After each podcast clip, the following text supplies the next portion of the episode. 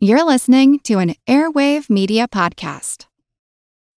When you make decisions for your company, you look for the no brainers. If you have a lot of mailing to do, stamps.com is the ultimate no brainer. Use the stamps.com mobile app to mail everything you need to keep your business running with up to 89% off USPS and UPS. Make the same no brainer decision as over 1 million other businesses with stamps.com. Use code PROGRAM for a special offer. That's stamps.com code program.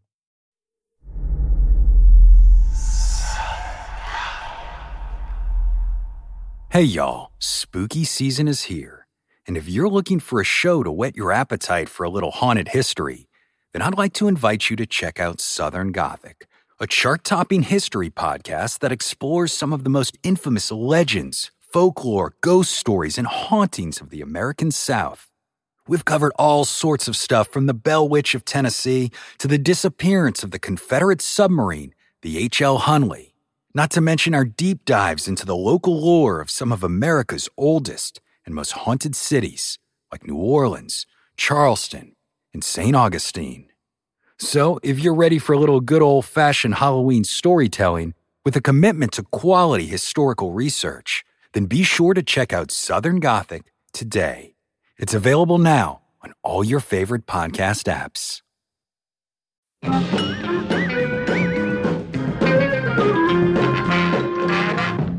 I'm a big fan of the original two seasons of Scooby Doo. Scooby Doo, the cartoon, followed the adventures of a group of teenagers and their dog as they encountered many allegedly paranormal situations and tried to get to the bottom of them. It almost always turned out that the mysterious phenomena were being caused by criminals faking the events to cover up their crimes. When I was growing up, I think the three biggest influences on me from the world of fiction were Sherlock Holmes, Mr. Spock, and Velma Dinkley. In the original series, Velma was always the voice of reason and pursued an evidence based interpretation of whatever mystery the gang was investigating. I mention this because it was with considerable disappointment that I walked through my own living room to encounter my children listening to this. A crazy mummified corpse whispering Nibiru is creepy times 10. It gets creepier. I googled it and found a lot, namely this. Nibiru is a planet listed in the writings of Zecharia Sitchin, particularly his book The Twelfth Planet. According to Sitchin's interpretation of Babylonian religious texts, a giant planet called Nibiru passes by Earth every 3,600 years and allows its sentient inhabitants to interact with humanity. These beings, which Sitchin identified with the Anunnaki of Sumerian myth, would become humanity's first gods. My favorite internet encyclopedia says there's supposed to be a collision. The Nibiru collision is a disastrous encounter between the Earth and a large planetary object. Believers in this doomsday event usually refer to this object as Planet X, or Nibiru. Doomsday event? It's actually quite unlike anything we've ever seen before. A giant hairy creature, part ape, part man. In Loch Ness, a 24 mile long bottomless lake in the highlands of Scotland. It's a creature known as the Loch Ness Monster.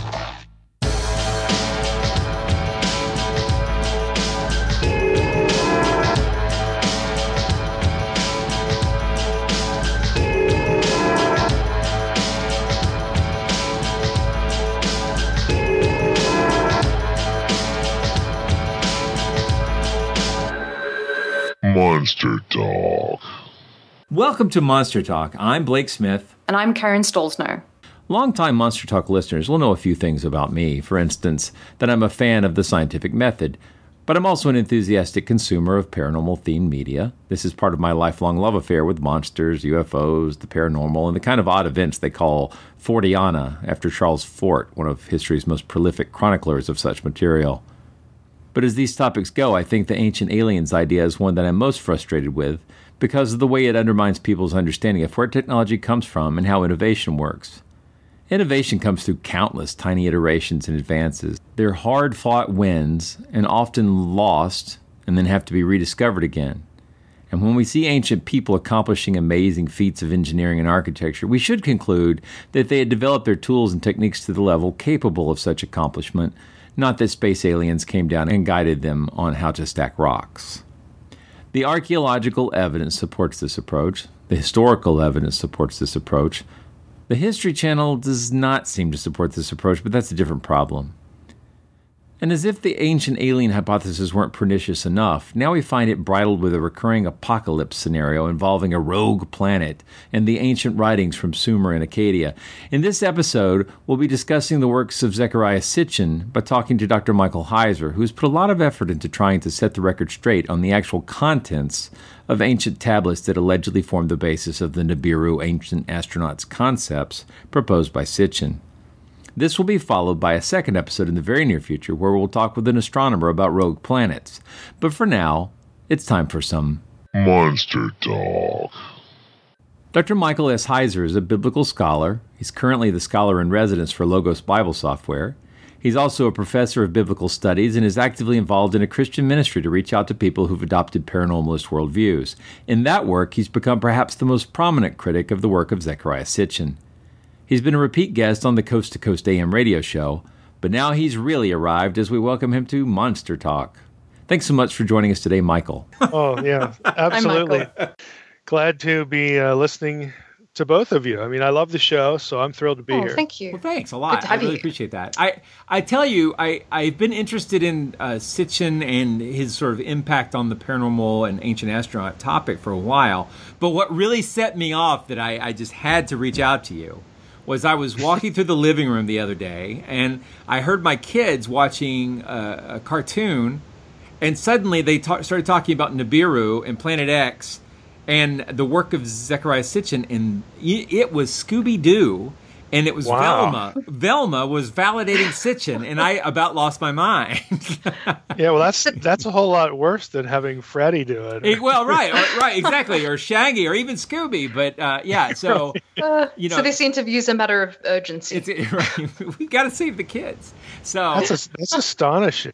It really is. You know, the show's sort of deviated from its original uh, uh, premise, which was a very skeptical kind of show to begin with, especially the first two seasons.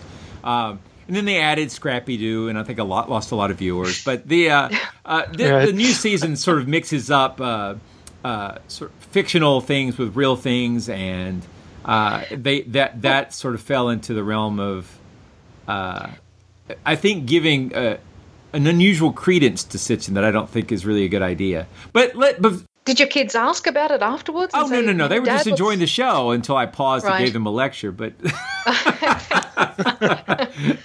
You ruined Yeah, it. It's really one of those things like, do I say something and draw attention to this, or do, do I just kind of let it go? exactly. So but uh, Yeah. just assuming that uh, I think a lot of our listeners will be sort of aware of the peripheral effects of Sitchin's work. Let's just assume that not everyone knows about him. So let, let's start off our discussion with who is Zecharia Sitchin, or who was he? I guess he has actually passed away. So Well, that's really a good question because if you actually try to find a CV or a bio uh, online uh, for Sitchin, good luck. I mean, there, there just isn't much there.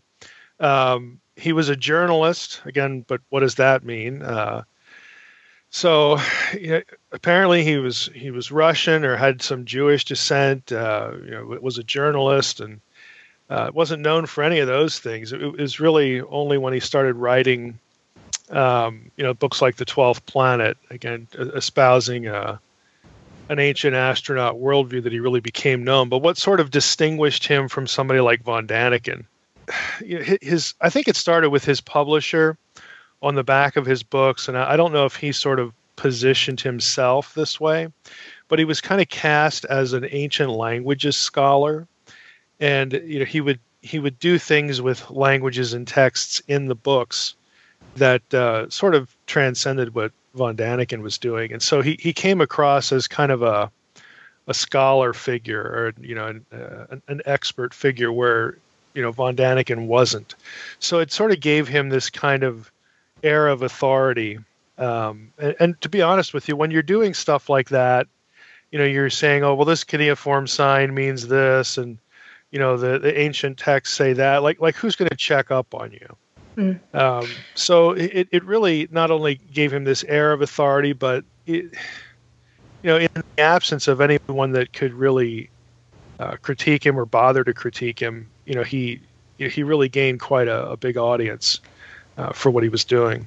And do we have any idea of how he became involved in this area? And Yeah, I, I, I don't really know, you know, what, what specifically was the trigger point. Um, I, I kind of look at Sitchin as somebody who, you know, came up with this approach or the, you know, this set of ideas, probably again through the influence of other uh, ancient astronaut people, mm-hmm. uh, you know, because the idea is pretty old. It's it's older than von Daniken, obviously, but um, you know, and you you yourself have gone through on other shows, you know, talking about people like Ray Palmer and science fiction. I mean, he, he picked it up somewhere, but I, I view him as as someone who sort of came to see certain things in text or I think imagine them in there and then mm-hmm. came to believe his own mythology, especially when it starts selling like hotcakes. I mean, you're going to, it, it's, it's really going to influence um, sort of your own attitude toward what you're doing.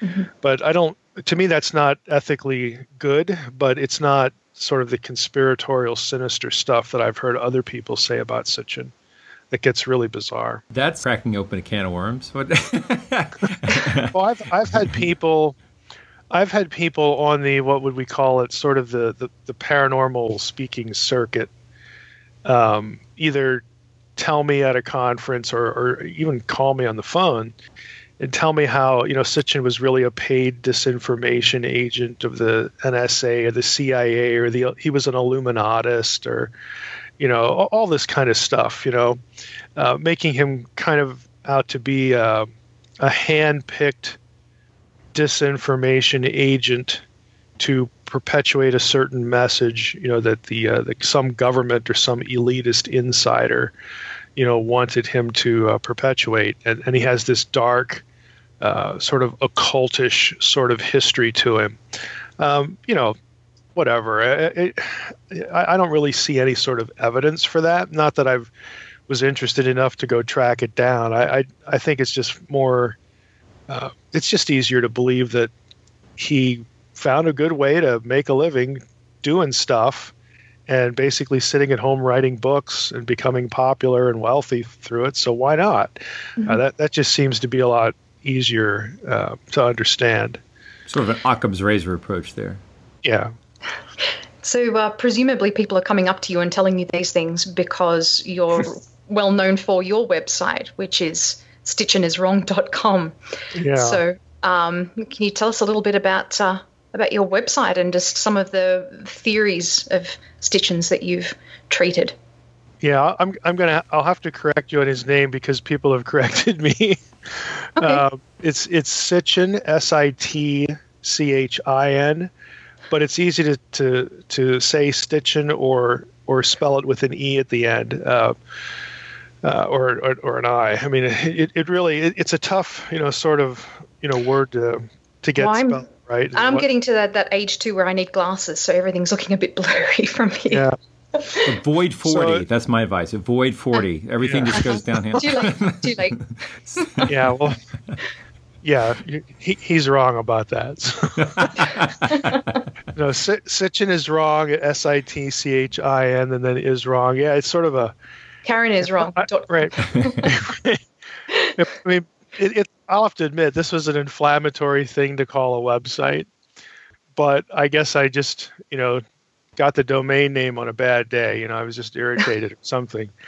But yeah, I have a lot of people ask about it, and and you know, some of it's angry, some of it's just curious. Um, but it was really born uh, in in the last year of my of my uh, you know graduate know program as far as taking prelims. I took my prelim exams and I'm supposed to start on my dissertation. I had a topic and but I was kind of burned out and so in our department, we sort of had a history, an informal history of the, the people who pass prelims basically check out for a year mentally and do something that's fun. Mm-hmm. And I thought, well, I'm go- I'm going to write a novel. You know, I I hadn't ever done that before, and I just was just throwing a lot of stuff in the blender. I've I've always you know kind of like like the two of you always been interested in strange stuff and you know paranormal stuff. And so I, I, thought well let's throw that in the blender and i have a command of ancient texts and languages. We'll throw that in there and just sort of see what comes out. And so i wrote this sci-fi novel called the facade which is it's partly dealing with ancient astronaut stuff and you know alien stuff and whatnot. And i've, I've wound up somehow, I mean, it's it's actually kind of a funny, bizarre story of how I wound up on Coast to Coast AM because I had listened to this show through graduate school. It kept me awake. I worked third shift uh, at night, and and to actually wind up on the show was just kind of crazy. But I it was for this novel, so we we did this show in the novel. Well, after that, I started to get emails, lots of emails, and a few bizarre phone calls as well about this guy, Zecharia Sitchin. Well, I, I didn't really know who he was, so I looked him up, and it, he sounded like a kindred spirit. Oh, ancient languages, and he's interested in this stuff. Well, I got, I got to read that. So I read the Twelfth Planet and just wanted to die. Um, you know, I, it was just, just one of those things that you read like I don't even know where to begin. It's like mm-hmm. every page has a problem, you know. Mm-hmm. But I, I thought, well, since I am interested in this, since I am sort of what Sitchin pretends to be, uh, you know, in this ancient language stuff, I'll make a website. So I made this website, sitchiniswrong.com, and went through some of his major ideas.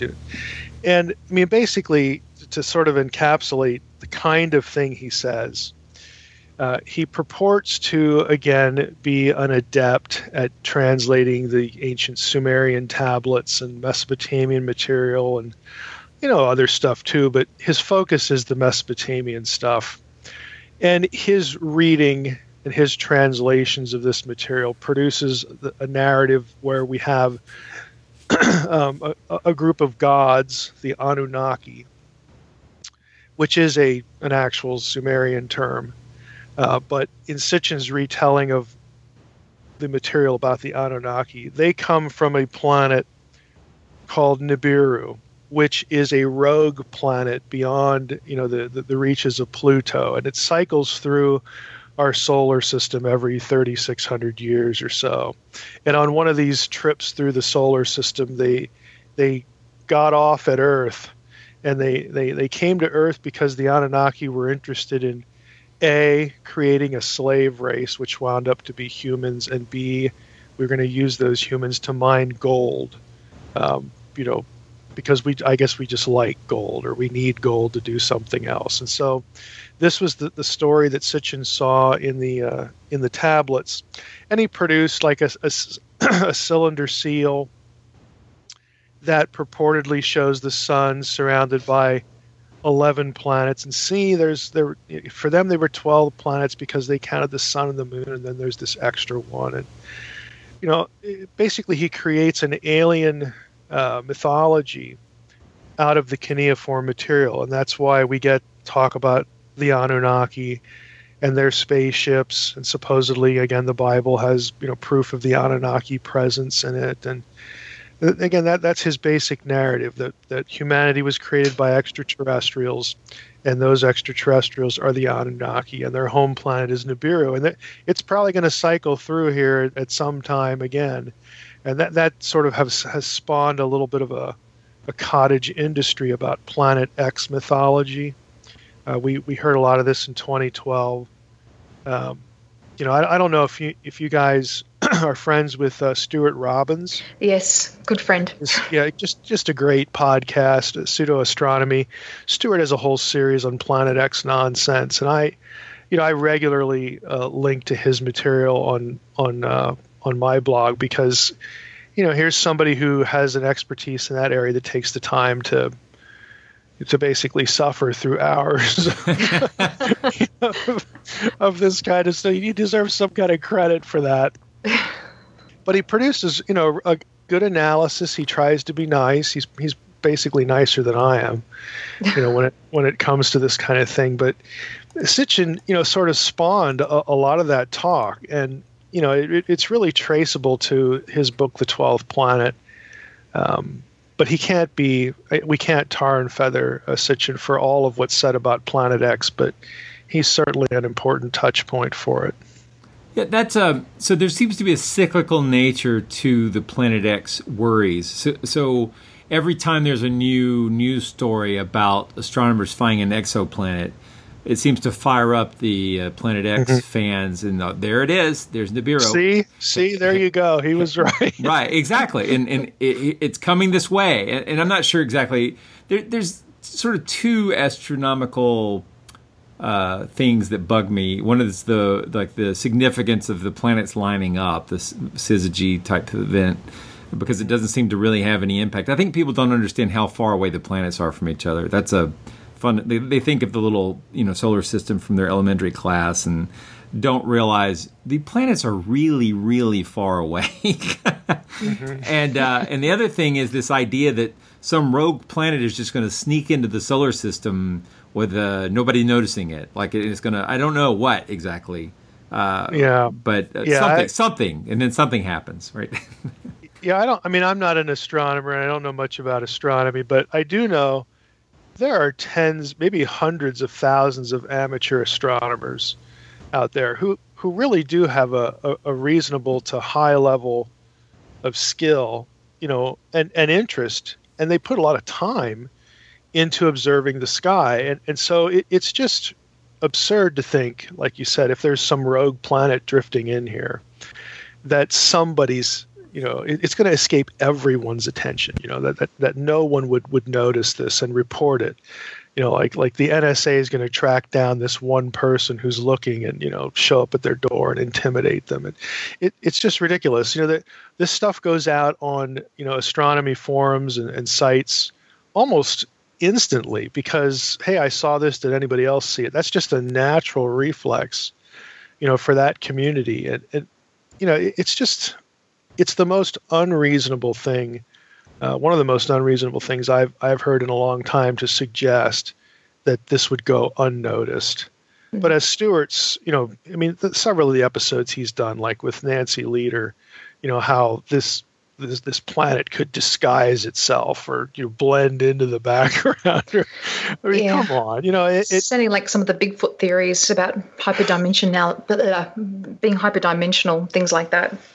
Yeah, it, it it's just it's just so odd, and of course, it assumes that that if it actually had mass, like it wouldn't have a whole range of effects, you know, on on you know not only Earth but on you know other things in in, in near proximity. I mean, it, it just doesn't make any sense at all. But I can't critique it, you know, from an astronomy, you know, point of view. That that's why I depend on people like Stuart to do what they're doing, and I'm really thankful that he does it. But from the ancient text perspective, I can tell you right now that you actually can, you know, look up all the places where Nibiru is mentioned in, you know, cuneiform tablets, and it does not cycle through the solar system every 3,600 years. In fact, there's one astrolabe uh, in the in the Mul Apin uh, astronomical text that has Nibiru showing up every year. You know, Nibiru is is associated with Jupiter in one text. It's associated with Mercury in another. In, in other texts, it's just called a star. So it, it can't be all of those things. It, it you know, what what the term must denote is some sort of astronomical event mm-hmm. that gets associated with various celestial bodies and, and you know various it means crossing something like crossing um, at its heart and so it probably probably marks a celestial event or some kind of crossing of one you know body with another in the imaginary planes the way astronomers you know look at things so you know it, it has nothing to do with a planet beyond Pluto that cycles through our solar system every 3,600 years. You literally can't find that in the texts. Uh, and it, it's not that difficult to find this stuff, like the, you know, the, the multi-volume, I think there, but it's about 40 volumes, the Chicago Assyrian Dictionary. Uh, this massive work that took 70 years or whatever it was, it actually just, just got finished. But they put every volume in PDF online for free and it's in transliteration. So I, there are videos on, on my site. I do I do exciting things on my website, like take screen capture videos of Mike going to these websites and showing people where to find information to check up on Sitchin. I mean, the, the, the video is boring. I mean, let's be honest, but it, but it's effective. I mean, in, in one of them, I, I go. Mike visits the electronic text corpus of Sumerian literature where they probably get 10 hits a year. You know, it's just, it's just one of these things that it's there because somebody gave money for it to exist. And and so uh, you know you go uh, I go up there I type okay here's how you type in Anunnaki and here's how you transliterate the Sumerian. You hit the button and then it runs the search and you get a whole list of all the places where the Anunnaki are mentioned. And you click on the little TR next to the line that's your English translation and you can go read it. And if you read it again this I'm I'm sort of infamous for saying things like this but I actually it's it's intentional. I actually mean it. I'm trying to help. Where I said, if you actually go read all of those instances, you will find that none of Sitchin's fundamental claims about the Anunnaki being from Nibiru and again going to Earth and doing this or that, none of these things are actually in the tablets. So the mm-hmm. question isn't, oh, Mike disagrees with Zecharia Sitchin's translations it's one translator against another. No, what I'm actually saying is that the stuff he think he says he's translating literally doesn't exist. Like it's just fabricated. It's pretty and, damning. well, it, it, it is. Again, it's a boring video. Who wants to watch Mike narrate where his mouse moves on a screen? Okay, but but it's effective because I don't want people to just say, "Oh, I I got to take Mike's word against Sitchin's word." No, go look for yourself. Mm-hmm. Just do the search, hit the button, read the results. And how easy would it be to make Mike go away if you found one line of one text that actually says what Sitchin says it says? Okay, Mike would have to go away. But you're not going to find that. So I, I challenge you to just do it, and you'll find out that's you know quote unquote let's be cliche here. Sitchiniswrong.com you know, I mean, it's not spectacular. There's no magic uh, in mm-hmm. this. It's just taking people back to primary sources and asking them to look. So I guess the big question here is was Sitchin actually able to read these ancient languages?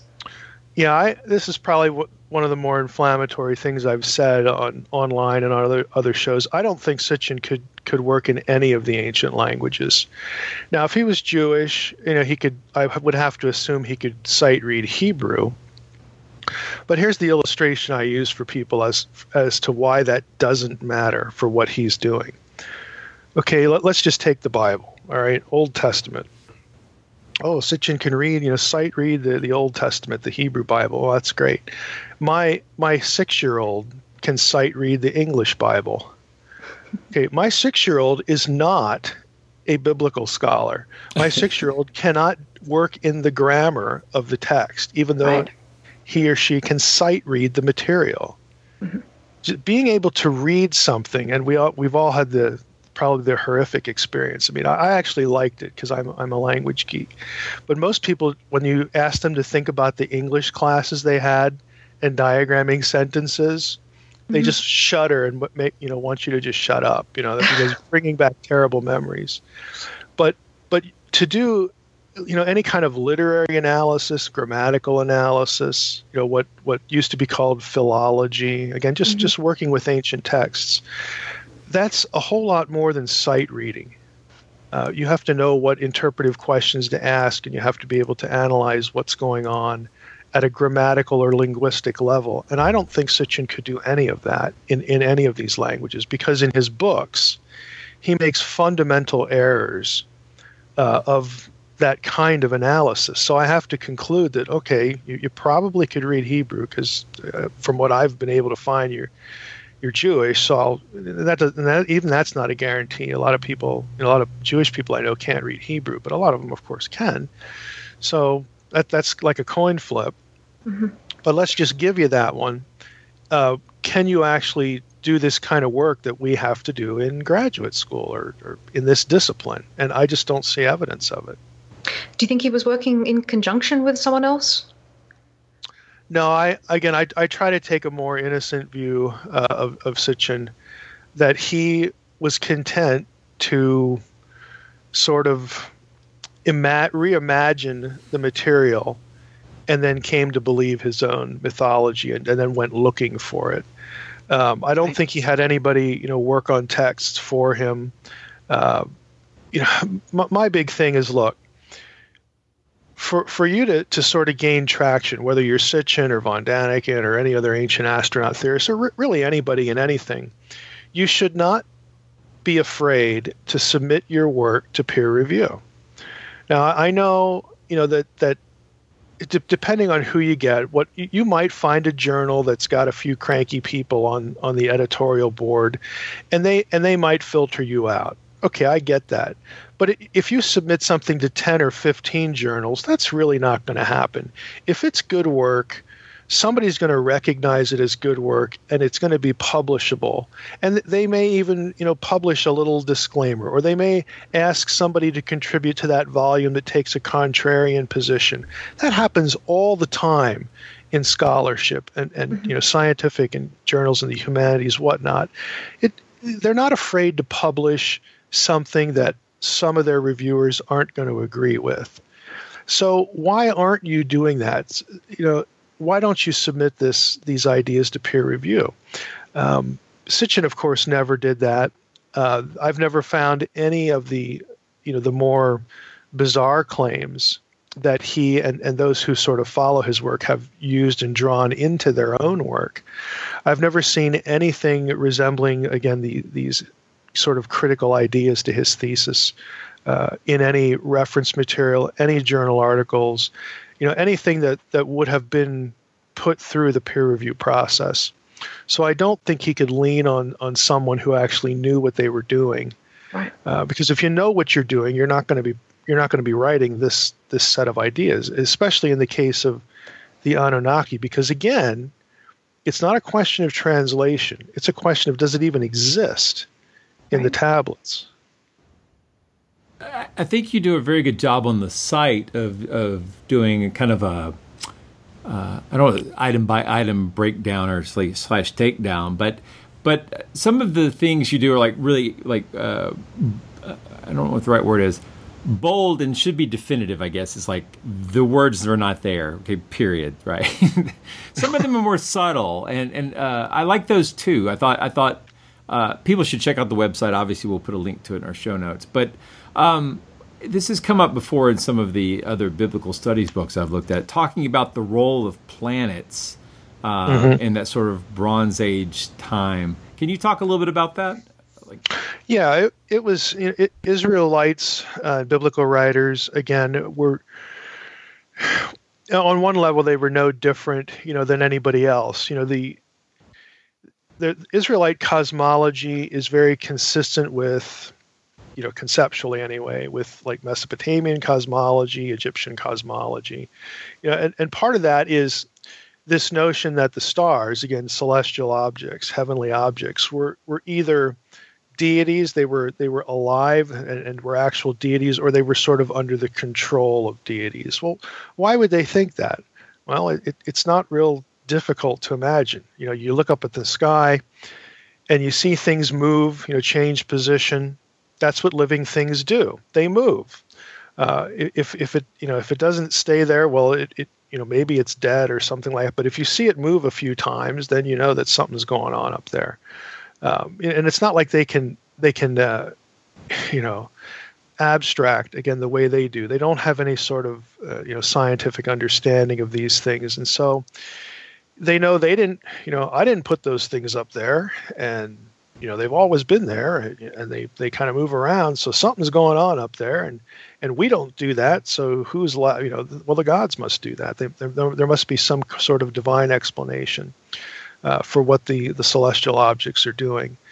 So that led to you know various expressions of you know uh, assigning you know either deity names or you know attributes or whatever again to certain objects in the sky.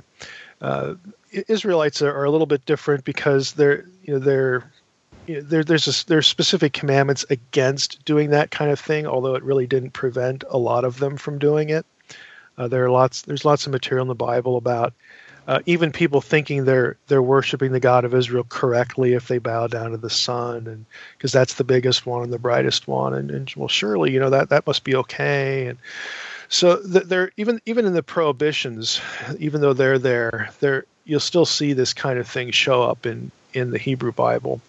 Um, linking it again to the to the God of Israel. It, it's it's much more freer in, in, other places because they don't have these these prohibitions. But the cosmology, again, is kind of the same. Um, you know, we could talk about Israelite cosmology too. That the Bible is very consistent with it, with what's going on around them. It, if you read literally, okay, if if you just you know if you're consistent in your literalism, let's put it that way, then Genesis describes a round, flat Earth uh, covered by a dome to which affixed, are affixed the stars. Uh, some of them, again, are, are, living. Some of them are not. You know, they they're they're totally stationary. Uh, you have you know windows in heaven. You've got you know the waters under the earth. You've got water surrounding the earth. I mean, all these things uh, are present in not only Genesis but in the Hebrew Bible. So Israelite cosmology is very consistent with you know with its ancient Near Eastern uh, milieu and viewing the stars as divine beings is, is part of that. Um, you know, they they didn't they couldn't know better, you know, than than what they did. And um, has Sitchin? I've read that um, some of his beliefs have inspired religious cults and religious sects. Do you know anything about that? Well, I, th- I think, boy, is that being too generous? um, you know, on, on the one hand, I'd have to, I'd have to kind of know what what people are specifically thinking about. I think the Planet X stuff, again, even though you know Sitchin, his his early works when he's talking about you know Nibiru, he's not linking it to, um, you know, things like 2012 and whatnot. That that happened later. Uh, when others did it, and you have you have cults you know that were really into that and, and frankly still are. I mean they mm-hmm. you know cults are like that. They just they just don't dry up overnight when something doesn't turn out to be what what was predicted. Right. so you know you, you you have you still have that going on. So can we lay that at sitchin's feet? Well a little bit. You know he he might have inspired some element of that. Um, some people might hear what you just said and think of uh, like the comet Hale-Bopp incident uh, that was much earlier than 2012, where uh, you know the Heaven's Gate cult. They had a bunch mm-hmm. of people commit suicide, and that was that was with a specific comet. It wasn't really uh, Nibiru, and Sitchin didn't really have anything specifically to do with that. But um, you know, you you get that kind of thing with a few elements of what he did right. So even if he didn't do it himself, he um, he gave people the tools, I guess, to uh, you know to to take his ideas and, and run that direction with it. Right. Yeah, it seems like um, it, it, he's been. Um, uh, I don't know what you call it when you like take someone else's stuff and sort of take pieces off that you want and sort of mm-hmm. repurpose mm-hmm. them for your own mythology. That that seems to happen. Cherry picking. Yeah, well, cherry, yeah. and it's not. I mean, it's not to the point of exclusivity or you know, or just to support things you. It's it's just like it feeds into like these little little nodules feed into sort of this sort of generic space uh, alien ancient alien type stories. I, I don't know why yeah. exactly but they they certainly all seem to like grab what they like and ignore what they don't. Um, so maybe it is cherry picking in that sense. Yeah Hey, it's Kaley Cuoco for Priceline. Ready to go to your happy place for a happy price? Well, why didn't you say so? Just download the Priceline app right now and save up to 60% on hotels. So, whether it's Cousin Kevin's Kazoo concert in Kansas City, go Kevin, or Becky's Bachelorette Bash in Bermuda, you never have to miss a trip ever again. So, download the Priceline app today. Your savings are waiting. Go to your happy place for a happy price. Go to your happy price, Priceline. Hello, I'm Paul Giamatti. And I'm Stephen Asma. Each week on Chinwag, we dig into the weird topics you wonder about, that you care about, the stuff none of us are totally sure of, like the Bermuda Triangle, Mothman, consciousness, philosophy, UFOs, ghosts, or, say, Bigfoot. So who's to say that there's not alien species that are Sasquatch? Like I'd seen a ghost and I would hear something walking and breathing. Maybe every path is right. I will accept as a premise that every path is right. That is a face on Mars, eyes, nose. It kind of looked like Wilson the volleyball. Some people enjoy the waves or whatever uh, crashing, and I enjoy listening to a quantum physics audiobook. I do think there are many things in the world that we just don't understand and probably won't understand. That's our whole show. So join us every Wednesday on all major podcast platforms and find us on Instagram, TikTok, and Twitter at ChinwagPod and Wagon. Well, I, I think you know you you you guys did an episode with uh, was it on your show or was it Archaeological Fantasies the, with Jason Colavito. Um, you know, going back to the, the horror literature and the, the yeah, that was Colavito's. literature. Yeah, yeah, on on Yeah. Archie Fantasies. Yep. Yeah, and that's really important um, to recognize because, you know, you have. I think the reason there, well, there are a number of reasons why this idea still fascinates because you have people who, you know, look at ancient alien theory, and and Sitchin certainly fits into this because of his talk about how humanity was created by by the Anunnaki uh, as a slave race.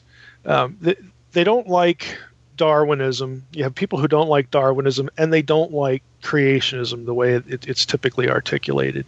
And so this provides kind of a middle ground uh, where you get, you know, some alternative form of of origins that is that sort of pokes both of the other two in the eye you know and and and kind of you know people like that that they're they're sticking it to both of the other possibilities and then this becomes something to work with. And it it, it has elements of you know mystery and wonder again because you, you have these alien gods you know involved. And and there's this this other world that that is you know beyond the world that science tells us about or traditional re- religion tells us about. And it has this feel of again we're, we're, we're tapping into esoteric secret knowledge. So you know those ideas float a lot of boats I mean, they they they attract a lot of attention and and they you know unfortunately you know for both the, the scientific community and and the religious theological community uh, you I I personally look at that and think have we done such a really bad job here of making what we what these other two say so boring? You know and it's so unfascinating that people just feel like man i got to go to this third one here just to to enjoy thinking about deep things like human origins. You know i have to go to this other one because the other two are just so plain jane and you know they, they just they, they want to dump it for whatever reason. And i think sitchin's work really does sort of play on that string um, and re- and really gets attention because of that. Uh, but you, you you you folks have done you know a lot of episodes on like you know fantastic archaeology and anything that seems out of place allows people to, to poke the other two positions in the eye There's always going to be a type of personality that's attracted to the outlier idea, right? I mean, just Yeah. uh, they're, they're, it just the, who whether they're being contrarian or they're just the those people can't possibly know. Everybody thinks that there's got to be another answer. That that kind of approach. So um, See, I, I have found that both in the Christian community and also in the what, what I guess for lack of a better term we'll call the alternative, you know, fringe archaeology community, they they both tend to, you know, caricature scholarship generally, and I'm, I'm including the humanities here, and also science. You know, again, as this this sort of arrogant, uh, dismissive beast that you know claims it has every answer, and then the, that that caricature becomes a thing that turns people off, you know, to you know science or to you know mainstream religion or something like that. And that, I mean, you run into people like that. You know, if you go to academic conferences, yeah, sure, we can all, you know, if, if we put this description on the table, everybody there would, would think of one professor or one scientist that, yeah, that's them. But for the most part, the, the community just doesn't think that way and and the more you you actually get into you know good literature uh, academic literature you find out that there really is a willingness to say you know i don't know or we don't know or we're still thinking about it or or we're we're, we're landing here because we don't really have a better place to land but we might land somewhere else a year from now i mean th- there is a a certain amount of of willingness to, to think about things and to change positions and and, and do that. It, it's not this monolithic, um, again, arrogant, dismissive thing. and you know maybe we just need a better way to to to market the fact that this isn't really what what it's about. It, it, it it's you know to defy the caricature. Maybe that would help. I I don't know. Maybe I'm I'm being a little bit of Pollyannish there, but I, I still hold some you know some hope that that kind of thing matters. Um, people just are not exposed to really the best work uh, in science. It doesn't filter down. I, I could get cranky at, at this point. So, if I get if I get cranky here, just tell me. But I, I have a real I, I, I have a real problem with the way not only people in my discipline, like biblical studies or theological discourse, but any you know, pick any discipline, how the academic community does so little to make sure that the real research does filter down to the masses, to the Mm-hmm. non-specialist. Now it, it happens here and there. Your your show is an example of it. You know, Jason's blog is a, is an example of it. Stuart's you know podcast is an example of it. This can be done. Uh, you know, uh, all these ancient astronaut theorists and enthusiasts running around. Oh, scholars and scientists are so mystified as to how this was built, and oh, they they just look at this and they just sort of you know they're they're they just start babbling and you know they lose their minds and curl up in the fetal position because they just can't grasp it. No, actually, no. Actually, there's like 20 peer-reviewed articles on on this particular thing that you think that the scientific community will never touch and can't possibly process. It's just that that stuff isn't released on the internet for free. Yeah. That lives in academic journals. A lot of the, terminology they use is very difficult for lay Right. people to understand It's- as well. it's filled with jargon.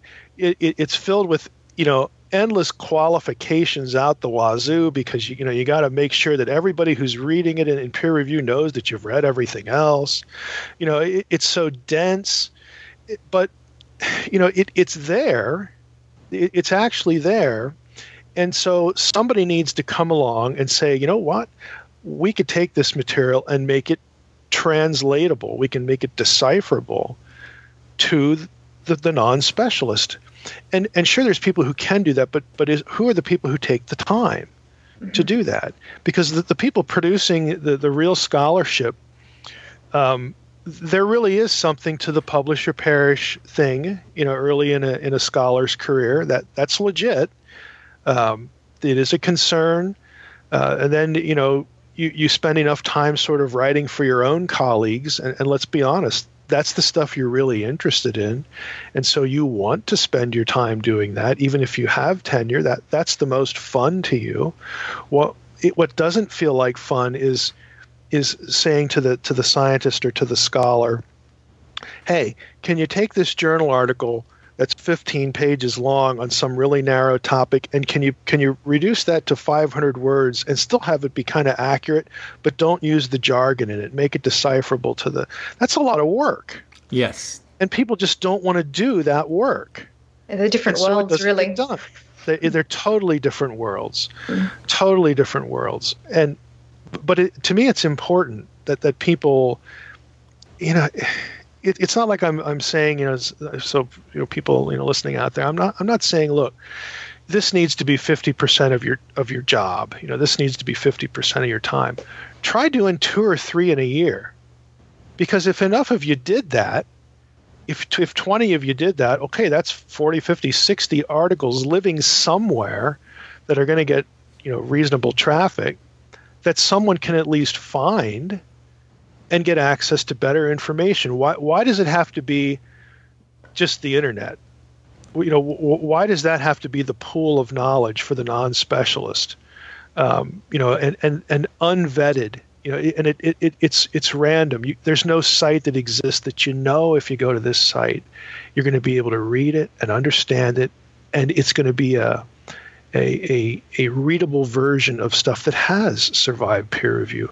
Why can't we have sites like that? And, and I realize that we, you know, there are a handful of them, but they don't get promoted. There, there's no there's no sort of coherent strategy, you know, to to make to have this clearinghouse of really good information like this. But you know, something needs to be done like that because if Yeah, if I- it's not, people people are going to find what they find, and it's hard to shoot at them because well at least they searched for something. You, yeah you found garbage but you're you you were trying and this is kind of what came out and oh well so I think it's a shame this sort of thing isn't supported by academic communities. I know within my own field of linguistics that I write about a lot of fringe topics and uh, just do that for my blog. And um, but it's just not you know you're not going to get funding for these kinds of things, mm-hmm. and it's really people who are hobbyists like myself and and you and Stu Robbins who are putting out these these blogs and trying to correct a lot of these myths and misconceptions. Yeah, I and I I mean I go to the academic conferences every year in, in my field and invariably I have somebody come up to me and say, Why do you do that?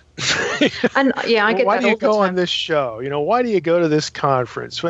Well, and, and again, when you if they're patient enough to hear you out, that that look, scholarship is supposed to serve the community. Why is that a foreign concept? Mm-hmm. Well, it, um, it's been a struggle. I mean, if you think about going back to Carl Sagan, for example, apparently he took a lot of heat from the academic side of the world because he was trying to popularize stuff and people saw it as an ego trip right. and lots of other things and but he's had a huge impact i mean a yep. huge impact culturally because he simplified science uh, down to the point that a lot of people could understand it and be exposed to it for the first time um, yep. yeah it, it's it's really a it is unfortunate because on the one hand I, I know scholars who won't even publish much in um, in the academic literature because they're it, it's it's analysis paralysis. Oh, I can't publish this because there's still something that I have to think about. mm-hmm, You know, mm-hmm. well, like like that's going to change. You know, like like like people who do publish stuff, they're done thinking about what they write. No, of course they're not. You know, but but but you have people that are just they're petrified by the fear of being critiqued in even the slightest way. Yes. You know, like like I missed something or so you, you take them off the table. What about everybody else? You, you know, I, I think you know then it becomes again the chore of trying to make this trying to communicate to someone who really doesn't speak your language, doesn't know the first thing about your field, uh, and that most of what you would really like to say would be right over their head, but yet they have an interest in this thing and they're exposed to bad stuff, You're really Mm-hmm. flawed.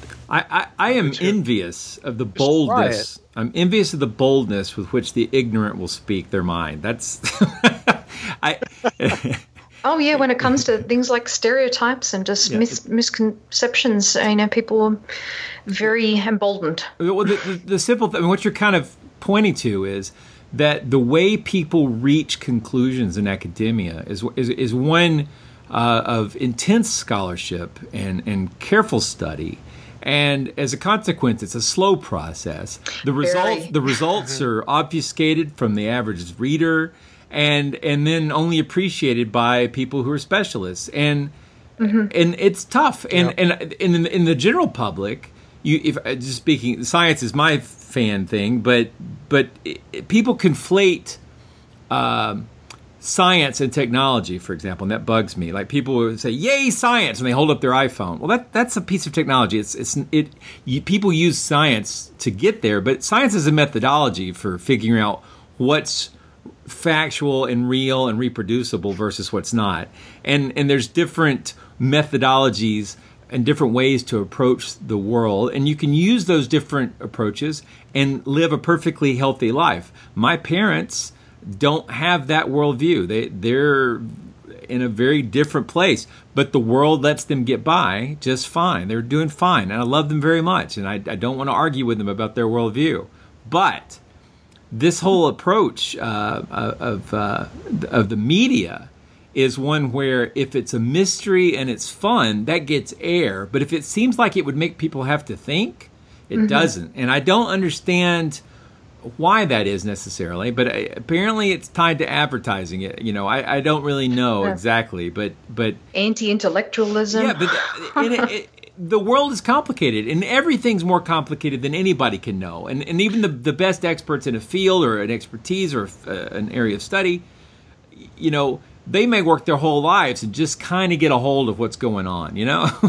so mm-hmm. I, I understand that that complexity is hard to distill down into manageable chunks, and I'm, I'm sympathetic. Uh, in fact, we wouldn't be doing this show if we didn't think it was somewhat possible, right? But, right.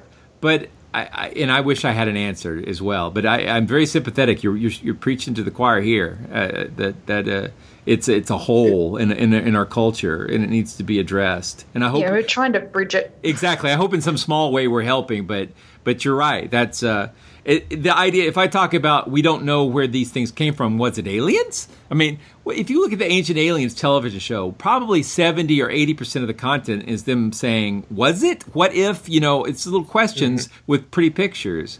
And, and that, that's. yeah, we, we, we have to get people to realize that, that questions are not answers. Yeah. And, yeah. and they're not even evidence. They're just questions. You know, that, that mm-hmm. that's what Good they point. are.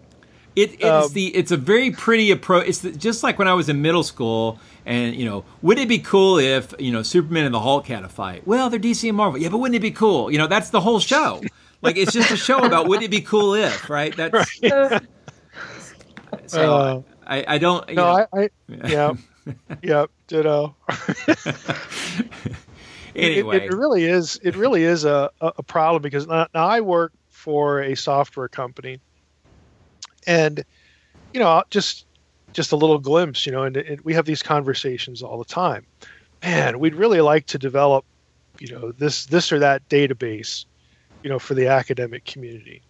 And and we know what's coming you know when we propose something like that. Okay you'd produce this wonderful thing for the 20 people who care.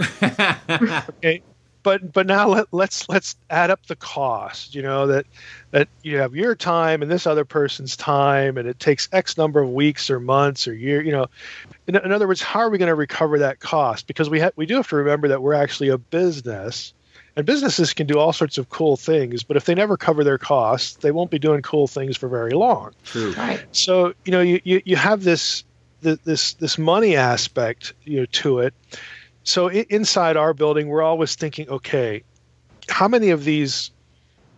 Again, I'm speaking as, as one of the, the academic content people in the building. This is not representative of the whole company, but I'm thinking like, how many of these sort of lame things can we create that that will will still serve people at a certain you know point? It'll it'll still take them from where they are a little a little notch further down the road to to better understanding of something. How many of those can we create that lots of people will buy so that we can justify doing this other thing over here? Mm. That, that we really are tracking on, at least in my in my department, you know that that sort of thing. So you, you have that. You've got if it's if it's like grant funding. Well, where does that money go? That money is going to go to the to the serious science or the serious research, mm. uh, just by definition uh, even private donors. They want to know okay if you do this if i give you this money to do this thing what is the payoff either for us or for the wider community? It it, has to be what we're talking about has to be marketed. I hate to use that term but it has to be marketed that it it, it does add value. It it supplies it fills a need okay? It touches a nerve it fills a need. And so that's why it needs to be done. And, and if you care about this thing, that's why you need to contribute to it.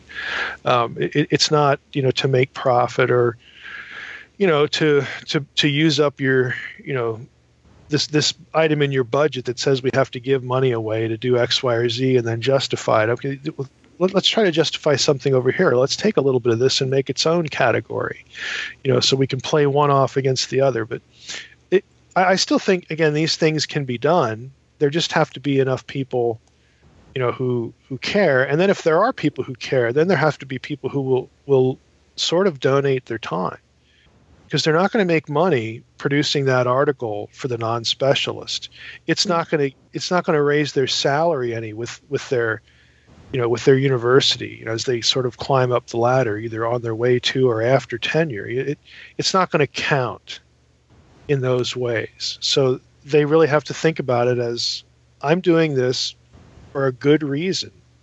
And that's good enough. That's sufficient. Yeah, it, it something fundamental I think is going to have to change in our culture for for that kind of thing to get a real boost uh, because the sort of I don't.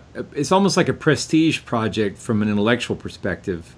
It matters Mm-hmm. culturally. It matters to pushing us further along the the line to knowing more about things. But but if you can't pay your bills, you know that then you're stuck, right? You can't do it. Right. So I, I I'm very very sympathetic because like most We should go who- back to the patronage system. well, the pay, you know, I don't know who our Medici would be, but uh, you know, if, if you know, Patreon. well, if, if, if the, well, obviously Patreon. but uh, you know, clearly, if if somebody from Google wanted to sponsor me going into monster research full time, I'm in, right? You know, Oh, yeah, definitely. I mean, you know, the, the things we're interested in.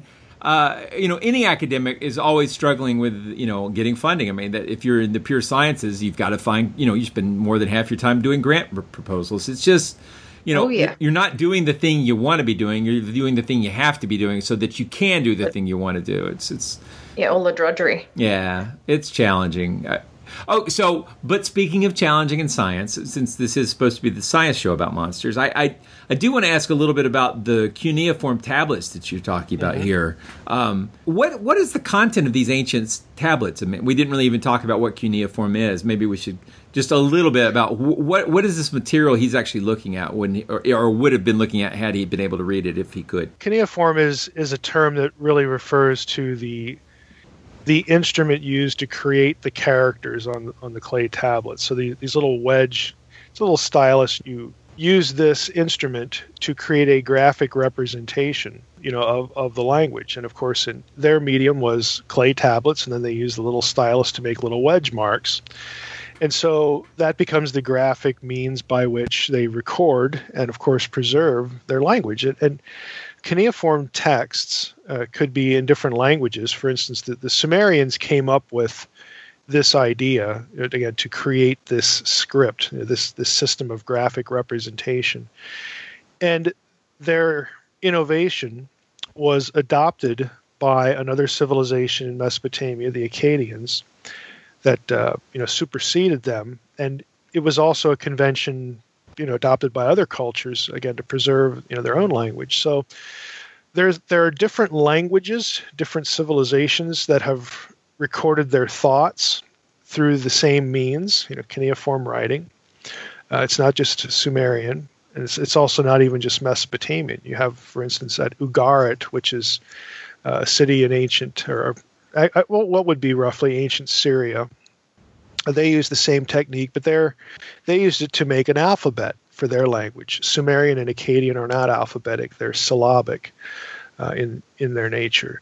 So it could be different languages, different civilizations using the same uh, kind of script. Now, what's really important, especially when we talk about Sitchin, okay, let, let let's say, you know, we, we're having this discussion and the the lights go on in the in the Sitchin promoter's head that boy, I wow, I, I went and did that search on that website Mike showed me, and he's right. You know, that this some of this stuff just doesn't exist.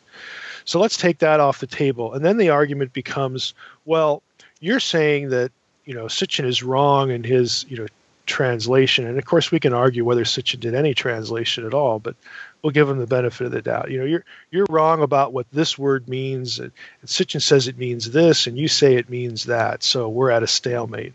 Well, actually, we're not, because what's really interesting is in the in the case of the Akkadians and the Sumerians, was that when the Akkadians adopted the cuneiform script from the Sumerians, they created what were called lexical lists. That's our name for them. What they are is bilingual dictionaries. So when the scribes, uh, the Akkadian scribes, were making lists of their own words, their own vocabulary, you know, for their students and you know for to you know save for posterity as well, they would in a second column put the Sumerian equivalent. Now, Akkadian is is a language that we have piles, and I'm, I'm talking tens, hundreds of thousands of tablets in various stages of, uh, you know, Akkadian or Assyrian or Babylonian. Again, and there are different regional dialects as well. There are just piles and piles of this stuff. So there, th- that language is very well known. It's it's East Semitic, if we want to get into into the sort of the geography. So it's a clearly understood language, and that makes these lexical lists, these bilingual dictionaries, really valuable because there's no ambiguity as to what the Akkadian term would mean. And if they align it in a bilingual text, a bilingual you know, lexicon, dictionary, with a Sumerian term, that is of, of tremendous significance for understanding what the Sumerians meant okay, what their own language meant. So this whole idea of of someone who wants to promote Zecharia Sitchin's material, uh, e- you know, even getting past the point of the stuff that doesn't exist, and they're arguing about tra- translations. Oh, Mike, you say this word means this, but Sitchin says it means, you know, the fiery rockets, or you know, some kind of spacecraft or something. Well, let's go look at a lexical list. Right. And and we can see what the Sumerian term meant and then read the text in terms of how the writer intended to be understood. And guess what? It's not talking about spaceships and visits from aliens from Nibiru. Okay, it, it's still not talking about any of this stuff. So I like to put it this way to people look, here's the choice that you have to make. I'm either going to let the Akkadians and the Sumerians define their vocabulary for me or I'm going to let Sitchin do that. Which of those two propositions seems more reasonable? Yeah, and think eh, eh, and you're left with, eh, I would hope, like, well, duh. But people people believe this because they want to believe it. It fills some you know kind of gap, or it has the element of mystery that we talked about before, and and and contents them more. It entertains them more. It fascinates them more than something else. Yeah, I think a lot of people would read what Sitchin has to say and then they just don't pursue it any further and they're not interested in, in looking at this uh, evidence. They're, they're just, as you Yeah. say, believing what he says. and and I can I can be honest. Look, this I'll, I'll grant you, I I enjoy it, but I'm a geek. Okay, I mean I, I get it. Most people aren't going to care. It's going to be just you know like just the, the the most boring thing that they can possibly imagine. And and and anyone who is passionate about a particular field, whether it's linguistics or archaeology or some thing in science, it's hard for us to imagine how people wouldn't be fascinated you know with with what fascinates us but the reality is most people don't care and so when they come across a claim you know in, in a Sitchin book or something else you're right. They're not going to be tenacious about tracking it down mm-hmm. and, and finding out. They're they're going to believe whatever they read in this source. And if they go talk to someone you know friend at work you know minister at, at church or some person down the block or or even if they email you know like a, a, a real scientist and of course they don't you know they don't get an answer or they get something that's you know doesn't feel satisfying they're just going to conclude ah i've stumbled across something that people don't want to look at or they can't address. You know they're going to fill in these gaps and then it becomes truth by anomaly or truth by silence, truth by neglect, or something else like that. And and that's good enough for them. That that's that's where the road is going to end for them. So, what if we took that problem, all right, of of this material being a little bit dry and hard to get into, and we combined it with podcasting, so that people could just subscribe to this cuneiform uh, material. You ready? We could call it "Feet of Clay." I knew a pun was coming there. Right, right. Uh, yeah, Very I- nice, Blake. I, d- I died a little bit, so mission accomplished. well, let's move on to the, the last question then. Uh, so, Michael, the question we ask all of our guests on the show what's your favorite monster? oh, th- this one is actually pretty easy for me. Uh, it's got to be the Loch Ness monster. Okay. It, it- it is, Be- and I and the reason I say that is because that's the one I wish the most was real. um, I did my first book report in junior high school on the Loch Ness monster. Wow, nice. That that was it. You know, when when when we were introduced to this concept of book reports, and and we actually had to do one. I it, it took me five minutes to know what I wanted to do. Did you write it from a skeptical perspective or did you believe in it then? well, It, it was basically a book report on uh, I I tried. It was it was above my you know my my knowledge grade then, but I tried to review or go through Roy Mackal's book. Nice. On, on uh, you know sea serp, sea monsters, and then and then I tied that to somebody else's book on uh, the Loch Ness monster. So I had two sources uh, for my my book report. So it wasn't it wasn't really skeptical, but I, I wouldn't put it in the in the overly gullible you know kind of thing either. So no, but I, you I took just- something you cared about and used it to learn how to write a paper. That's fantastic, right? Yeah. yeah. So that was that was my eighth grade adventure, you know, into that, and I, again, that's the one I I wish the most that I could could go see, which is why I, I'm one of these people that I have to confess, I would love to see somebody clone a dinosaur or clone a woolly mammoth. Yes, I would go. I would pay to see that. I don't care if it's as big as a chicken. I'd still go. I'd still go to see it. Yeah, we, we did an episode on thylacines, the, the the sort of work they're doing on trying to bring that species back. I I, I too would be very interested in, in what they could do. That it's a it's a field of uh, I'm, I'm very. Uh, it's like yeah, there's ethical questions, and Yeah. you know we don't know what the risks are, yeah, all that. But it's cool, right? Yeah, one day. Right, I'm- Need to do I'm- it to find I'm out. Just there. Yeah. Yeah, yeah. I'm I'm exactly the same place. Have you guys read How to Build a Dinosaur? No, I've No. got it. It's on my reading list. Oh, that that's a great book. Yeah. And and I, I'm just fascinated by the idea of reverse engineering the genetic code. Again, and people people need to understand they're not talking about changing anything. They're just talking about flipping switches. Yeah, we And and if you could do that and produce a dinosaur, um, man, I yeah, I'd pay for that. I'd Sounds like a project for you. Yeah. it would be very cool. I, I, I you're right. In theory, the the information's still in there. It would be fascinating to unlock it. I, we've talked to a guy who did get as far as like getting uh, chicken embryos to have teeth. You know, Mhm. they don't bring them to. I, I'm torn because I guess maybe it's for the best that I'm not in those fields because if I, if if I don't know that I would stop those embryos. I'd want to have a chicken with teeth. I want to see what happens, right? But they always they always terminate them really early and just examine the you know the, the embryos. But I, I would like to see what a chicken with teeth behaves like. I, I'm curious. Oh, in future, I I think these things will become more acceptable. I There's hope anyway. You know, there's insufficient mad scientists out there, right? So yeah, and, I, and again, I I don't want to pretend like there aren't ethical issues. I I know there are, but again, I I'm just trying to be transparently honest. That that's the one. That's something I want to see. it is very Um, cool. So. Yeah, it, it would just be awesome. Well, Mike, I, I want to say thank you so much for coming to talk to us today. This was really interesting. Yeah, thank you very much. It was indeed. Well, I love your show. So if you have guests, plug your show. You know, listen to Monster Talk. I mean, it's, I love it. Thank you very much. Thanks Thank a lot. Monster Dog.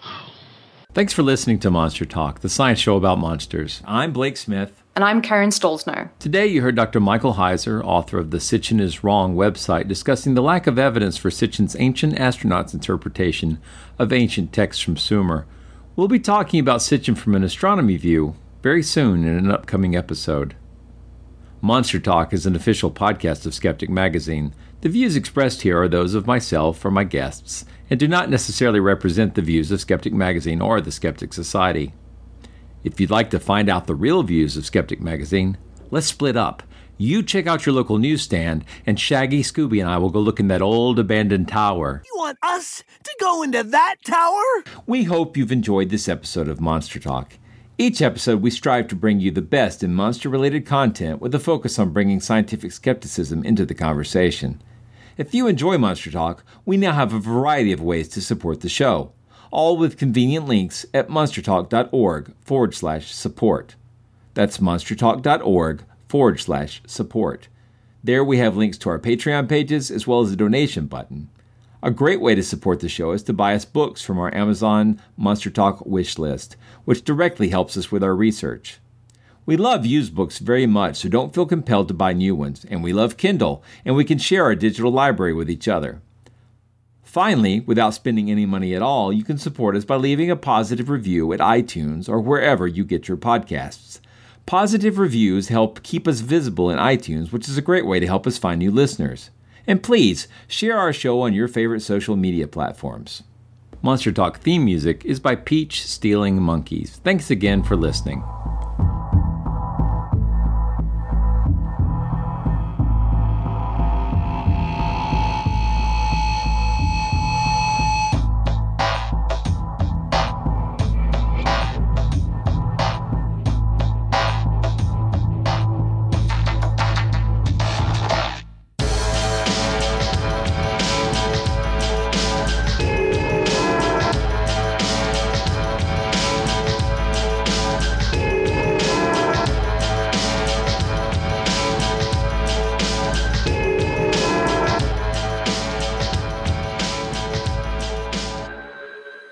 Did you know that you can now subscribe to Skeptic Magazine digitally? Just grab our free Skeptic Magazine app, currently compatible with iOS, Android, PC, Mac, Kindle Fire, Kindle Fire HD, and BlackBerry Playbook.